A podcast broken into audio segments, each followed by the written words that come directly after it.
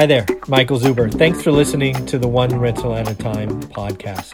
Did you know that the book One Rental at a Time is now available on Audible? Yes, to all my podcast listeners out there, One Rental at a Time is now available on Audible.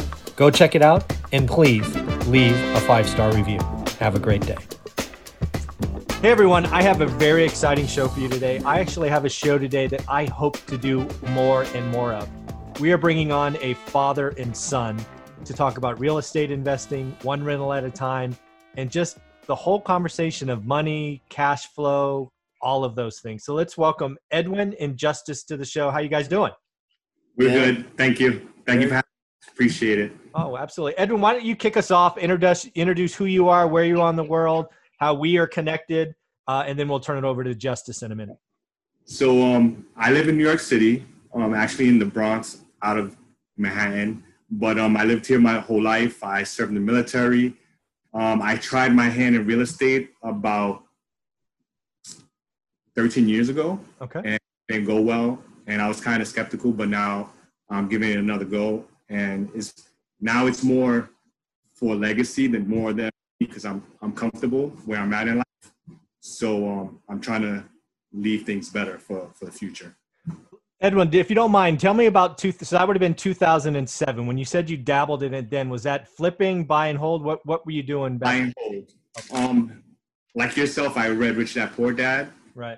And it inspired me at a young age, but I went away to the military. So when I came back from the military, I had some money saved and I bought property in upstate New York in Rochester. Uh-huh. But I didn't do much research other than seeing if it cash flowed on paper, like you said, Excel spreadsheet. And I overextended myself. I bought two properties instead of starting with one. Yeah. And it didn't go well. Yeah, I gotcha. All right, Justice, young man, you're 13. We got that coming in. You want to say anything about, introduce yourself to the world here of YouTube University? I'm Justice. Yeah. Well, Justice, thank you for agreeing to do this. I know it has to feel uncomfortable talking to some crazy guy that you've never met about real estate and investing. It sounds like you have a couple of questions for me. You've started reading the book and you're participating in the $100 challenge. So I tell you what, you complete the book, you write a report. I guarantee you will get $100 just for doing this. So, but you got to complete it, man. You got to read it. You got to do the book report. So you got $100 in your future. But that sound fair? He said he can't plagiarize, but yeah. No, your dad and I will know that. Yeah, we're not going to play. It's a real $100. So you had some initial questions for me. Why don't we jump in? How should I start investing at 13 or doing real estate? That's a good question. So first and foremost, anyone, whether you're 13, 18, 28, 38, on and on and on, the first thing you need to do is you need to learn your market. Right. That's something I talk about ad nauseum. It's the most important thing for me because you really need to understand a market. What is what's an average deal? Because every area has an average deal. And your job as an investor, as you grow and mature, is not to do average. We never do average in one rental at a time. Your deal, all you have to do is find good or great deals, right? So if average, I'll just pick on the Bronx because that's where you're from. If average is a 4% yield, your job, Justice, will be to do a 5%, 6%, 7%, 8% yield. Are you a baseball player by chance? So I don't know if you've seen this, but there's an old guy named Ted Williams. He's the last guy to hit 400. Have you heard of him? So he has a famous, I think it's on YouTube somewhere. I've seen it where he talked about how he did it. And basically he designed the square, right? The strike zone. The strike zone. Thank you. And he selected which 12 balls were good for him that gave him the best chance to succeed. And that's the only stuff he would swing at. So what I'm trying to teach is that same kind of idea with real estate, right? If you look at the market of the Bronx, there's lots of stuff listed, but most of it's junk or overpriced. So your job, and you can't rush this, your job is to look at it and go, okay, these are the things that make a deal good. And starting at 13 is amazing because what you'll be able to do for the next 2 years, just part-time, is you could know the Bronx better. I'm just saying the Bronx, whatever market you pick, you could know the Bronx better than 99% or 98% of the real estate agents, just because you're comfortable with apps, you know what's going on, your dad can take you around. So I think you got a home run. Don't be in a rush to put money to work. You need to become an expert in whatever market you choose. So that's priority number one. And that holds whether you're 13, 33, whatever. Does that make sense? Mm-hmm. Awesome. What else? I don't know. The question. Like I really don't understand an alligator. Ah, yes. So one of the things that your dad and I both experienced the last real estate cycle is there's Excel. You know what Excel is, right? I don't want to assume, right? Excel cash flow, meaning, hey, this house tells me at the end of the day, I'm going to have $200 in my account and I'm going to be able to do whatever I want with that $200. And then there's reality, right? Reality and Excel cash flow almost never connect. They're never the same. So what I turned to is I never thought negative cash flow was painful enough, right? Meaning that I had a friend, I think I talk about it in the book, I don't know if you're there yet, who had the balls to tell me, I make so much money in my day job, I can have 4 negative cash flow properties. And negative cash flow means for the right to own those 4 houses, he had to cut a check out of his job, take money out of his bank account so 4 other people can live there. That's not what rental property or investment property should be. So given that negative cash flow wasn't painful enough, I created this thing called an alligator. And I think there's a picture of it in the book that says no alligator. Yeah. You see the alligator in the book? There's a picture of it. Yeah, I don't remember. It's somewhere early in the book. Yeah. And basically when you look at that picture, it's an alligator eating a bag full of money in cash, right? And that's what it is. If you buy a house that's negative cash flow, you are hiring this nasty man-eating meat-eating thing that is just going to consume cash. Think about owning an investment property and you have to work 3 hours a month or 6 hours a month or 10 hours a month to feed that thing. That thing's an alligator. I don't want alligators. And I made a mistake of creating an alligator one time because the banks told me, hey, this place is worth $200,000. Come take all this money. And at the end of the day, yeah, I had a little bit of money put away, but now that property every month consumed like 4 hours of my week. And that just sucks. So that's why I created an alligator. And that's why I have that picture of an alligator just eating money. So I thought it was more entertaining. And then I put it on a t-shirt and I work out in it all the time just to remember no alligators. Does that make sense? Yeah. Yeah. So really, really think of an alligator as consuming dollars. And if that doesn't make sense to you, consuming hours. Right? Would you want to work 3 hours a week so some other family could live in a rental property? That's not what people want, right? You want cash flow so that you can benefit from that. Does that make sense? Yeah. Edwin, does that make sense? Yes. He was asking me on our walk yesterday about the alligator, and he asked if on a turnover. Yeah. Do you consider the property an alligator since it's not producing income? Oh, see, he's really thinking ahead. That's awesome. Not many people would go there at such a young age.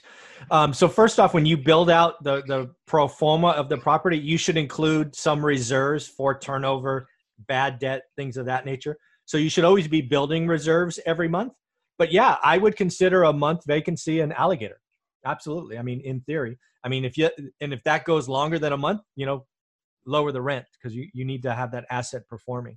But yeah, I would think of it that way. You should. Yeah, absolutely. I think that's a very intuitive question. I never thought of it that way. I just thought of alligators were something that was performing at its peak level, but still wasn't producing income.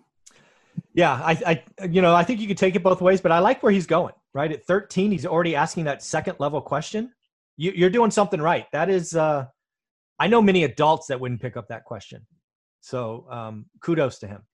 That's pretty clever. Next question, sir. If I start now, how long would it take me to be financially free? Oh, I'm so glad that question came up. You know, the good news is, as I believe you are in 100% control of that. And what I mean by that is the whole key to financial freedom is not how much you make, but how much you freaking spend.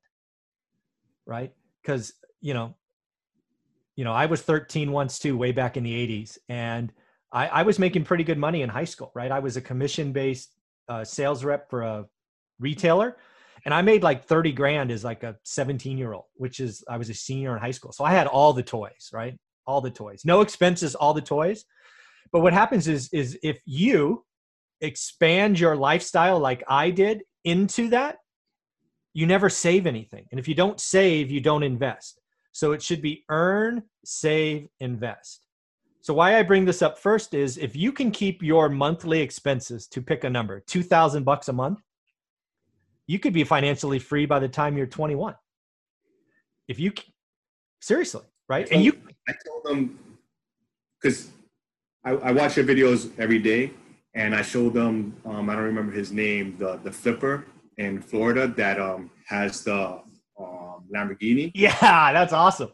I told him it took him 10 years. And I was like, I think you could do it in less. Absolutely. But you just have to be focused, and hopefully like me trying to help you out will give you a head start rather than starting from like scratch and figure out everything on your own. Yeah. And again, let's talk about that story, right? So there's an interview on my channel in the last week about a 29-year-old who went out and bought a $250,000 light blue Lamborghini, right? That was his goal. It took 10 years. But I want to make sure we talk about that a little bit, because sometimes guys, you and I, all of us, we see that and we go, shoot, we want that, right? We want that whip. And what you don't sometimes appreciate is he could have bought that Lamborghini years ago. He had enough income where he could have bought it like 5 years ago. But you got to remember what he did is he sacrificed the next 5 years so that when he did buy it, it didn't impact his growth, right? That's exactly what I'm talking about. You could be done at 21. Right? You could start this at 18 when you're legally able to sign contracts. And let's say you have success by the time you're 20. If you go out and buy a $250,000 car at 20, you're just guaranteeing you're going to work longer, right? Because that's expensive. Just the insurance on that for a 20-year-old. Can you imagine what that would be? That'd be like 20 grand a year, right? Which is like $1,500 a month. So just remember, when you are in 100% control of how early you can be financially free. And if you can keep your expenses at 2,000 or 3,000 or whatever that number is, the earlier you can get out. I know a buddy of mine whose monthly number was 20 grand. That's a lot of money, right? So it's going to take him like 15 or 18 years. It just takes longer to make 20 grand a month than 2 grand. So does that make sense, or am I just talking nonsense? Kind of makes sense. Yeah. So let's talk about it more, because I want other young people to understand this, right? So what are some things you want, right? What is stuff you want to buy? I don't know yet. Like, you want a fancy car? He varies. We were talking about dream cars. Okay. And he wanted a Nissan GTR or a Honda Civic hooked up. Oh. And I was like, those are two big different price ranges. Yeah. But so it varies. All right. Go ahead. Sorry. He also stated like one of his dreams is to own a restaurant. Okay. So he has a couple of things. So you do have dreams. You're just not sharing them right now. That's okay. He's 13. And I'm a stranger, so I get it. How about, where do you want to live? You ever thought about that? Just like a nice apartment. I don't like big houses. Cool. So what do you think a nice apartment costs? Rent or own, I guess. I don't know. Owning at least $2 million. Oh my goodness. Okay. So let's talk about this, right? I don't know. So, his mother works downtown. In an affluent area, and go visit once in a while, and so they have a doorman, and so he's thinking about live somewhere like that. That's okay. I'm good. It's in Manhattan, so inexpensive there. But no, this is exactly what we should be talking about. So let's equate $2 million nice apartment for him. So what that means is you're going to have a mortgage payment or a rent payment of probably, I don't know, $8,000, $9,000 probably, right? So that's your mortgage payment. Let's just call it $8,000 for easy math. You're going to have groceries, utilities, whatever. So you're probably going to spend another $4,000, right? You're probably going to be a young man. You want to be out dating and going all around and entertaining yourself. So let's throw a couple of more $1,000 on the pile. And, you're pretty soon you're up to like $16,000 a month. Does that make sense how we got there? Yeah. Right. So that's what I'm talking about, right? You grow into that and you're suddenly a $2 million apartment. If you just said, I'm not trying to move you out of New York by any means, but I just want to do simple math, right? If you go from New York to like New Jersey, he just said that you just motivated him to want to move out of New York. Sorry, mom and dad. But yeah, if we went to New Jersey, I potentially could retire in 3 years and moving out of New York. I'm trying to convince the whole family. Florida. There you go. Well, yeah. So I mean, just talk about that, right? Just if you take your housing expense from $8,000, let's call it $10,000 because you have all those extras in housing. If you took your $10,000 a month housing expense to anywhere else in the country and made it $4,000, easier to retire, right? Right. It's these choices as a young individual you have to make. And I made them all wrong, right? I was 23 years old and I bought a $60,000 car. How stupid was that, right? I was 25 years old and I did this, and I was 28 and did that. All these things made it so I couldn't retire early. You have the choices in front of you. And it's going to be like housing and cars and anything that adds to the monthly expenses that's either going to make it easier for you or harder to retire. You will not retire at 21 if you have an $8,000 a month housing expense. Sorry, not going to happen. Understood?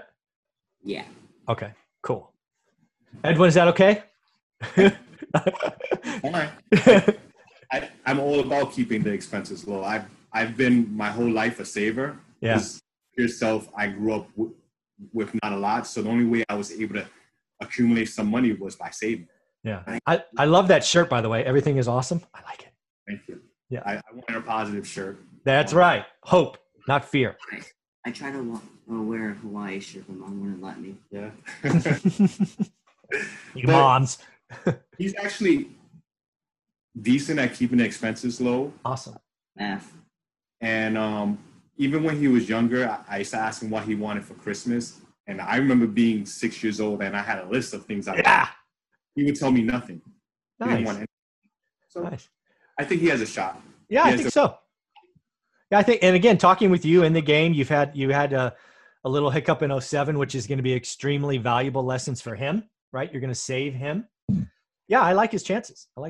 Did you have one more question? I think you had four, right? I think. Wait. What's the best advice you could give about real estate? So let's think about that. So I think there's a couple we've talked about. First is don't be in a rush. Sometimes the best thing to do is not do a deal, right? When you get a little money in your pocket, sometimes you feel like you're in a rush. And I hear that a lot, especially from people that are over 30. They're like, oh my God, I'm behind. I don't know what I'm doing. I've worked so hard. I have to do something.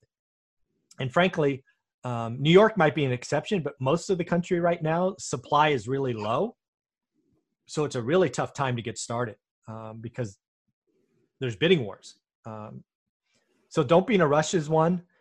Number two, we just hit is keep your expenses low, right? I do believe if you're a teenager watching this, you have the ability to be done between 25 and 30. Right? Because all of you eventually will move out of your parents' house. You'll do these other things. So your expenses will never be 2,000, right? That's a number I threw out early just to have a low bar. But if you can keep it $5,000, $6,000, $7,000, You can be done by 25 to 30. All of you watching this as teenagers should be done by the time you're 30. And it's 100% your call. Nobody else is going to make the expensive choices. It's all on you.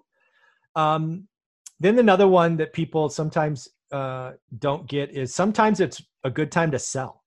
When you get done with the book, you'll see a couple of different times where we sold, right? Some people talk about buy and hold, like buy and hold forever. But frankly, if people want to overpay for stuff that I own and it doesn't make sense, I'll sell and then I'll use the cash somewhere else. So, you know, you'll see in the book probably where you are right now. We took those first 8 houses and we did 1031 exchanges to go to 80 units and apartments because houses were overpriced. Like you've seen probably in New York sometimes. They just go, they go stupid crazy and then they fall and they go back up and they fall. So, yeah. And then the last one, of course, is learn your market, learn your market. Really at 13, by the time you're 15 or 16, you can know the market better than 99% of New York real estate agents. And that's going to be a gold mine because you'll be able to JV with people because you can't sign contracts. That value you will have, you could be making chunk money. I mean, you could be making 10 to 20 grand a year just by finding deals and then partnering with people or any of that. So stay close to your dad. I think Cleveland is good. They have a whole bunch of 1%. We went, I know how you feel about the 1% rule, but to the part in your book that you was looking for property in 1%. So he was like, oh, is that good? I'm like, nah, maybe. It can be good, but it depends. Yeah. But anyway, since there's like no summer programs this summer, I think that we're going to, as father-son, we're going to do the 75-day hard challenge. Oh, nice. Yeah. He doesn't know that yet, but he has a lot of free time. So, aha. Yeah, that's a completely free. It doesn't cost you any money. Pick a market together and just learn it. You will be amazed at what you learn. You'll know 75 people in the market. You'll know 40 hours of material. You'll understand. You know, it's just there's nothing can go wrong by trying to do that challenge. I think that's a great idea to do, and do it together and talk about that over dinner or something. Or in the morning on a run. I mean, can you imagine a better father-son building experience? That'd be awesome. All right. He went to Cleveland to check out stuff over there, so that's why he's mentioning Cleveland. Yeah, I think learning Cleveland would be great. I mean, then you'll know if the 1% rule is good because I have people that invest in Cleveland, and there are areas where it works, but you just can't do it blindly. And if you do the 75-day hard challenge, you're going to probably find the area that makes sense. And I think Cleveland's a fine area, but you've got to do the work. You just can't be blind and go, hey, check. Hey, look at that. I'll take that one. That's too risky, as you know. And so any other questions from either of you?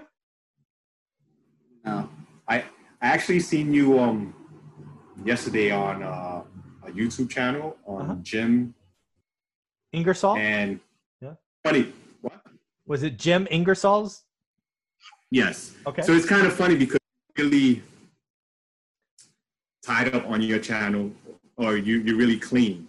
And then when I saw you on Jim's channel, you was like almost like a mini Andrew Dice Clay. And it was funny. Yeah, I understand. Like you told me your mother watches, so you try to keep it clean. Yeah, and PG. Yeah, it was. Yeah, that was a live audience, and I tend to mirror the audience, and that audience was having fun with me.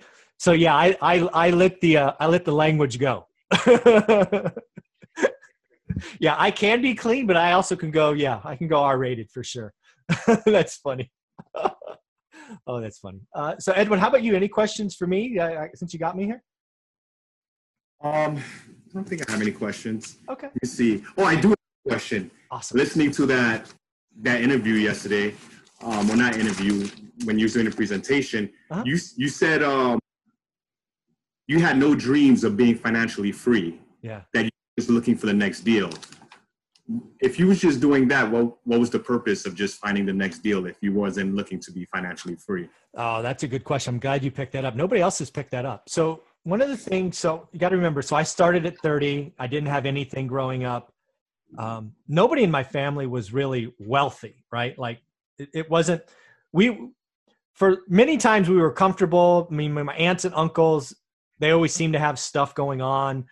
So I'm trying to be, because my mom will watch this.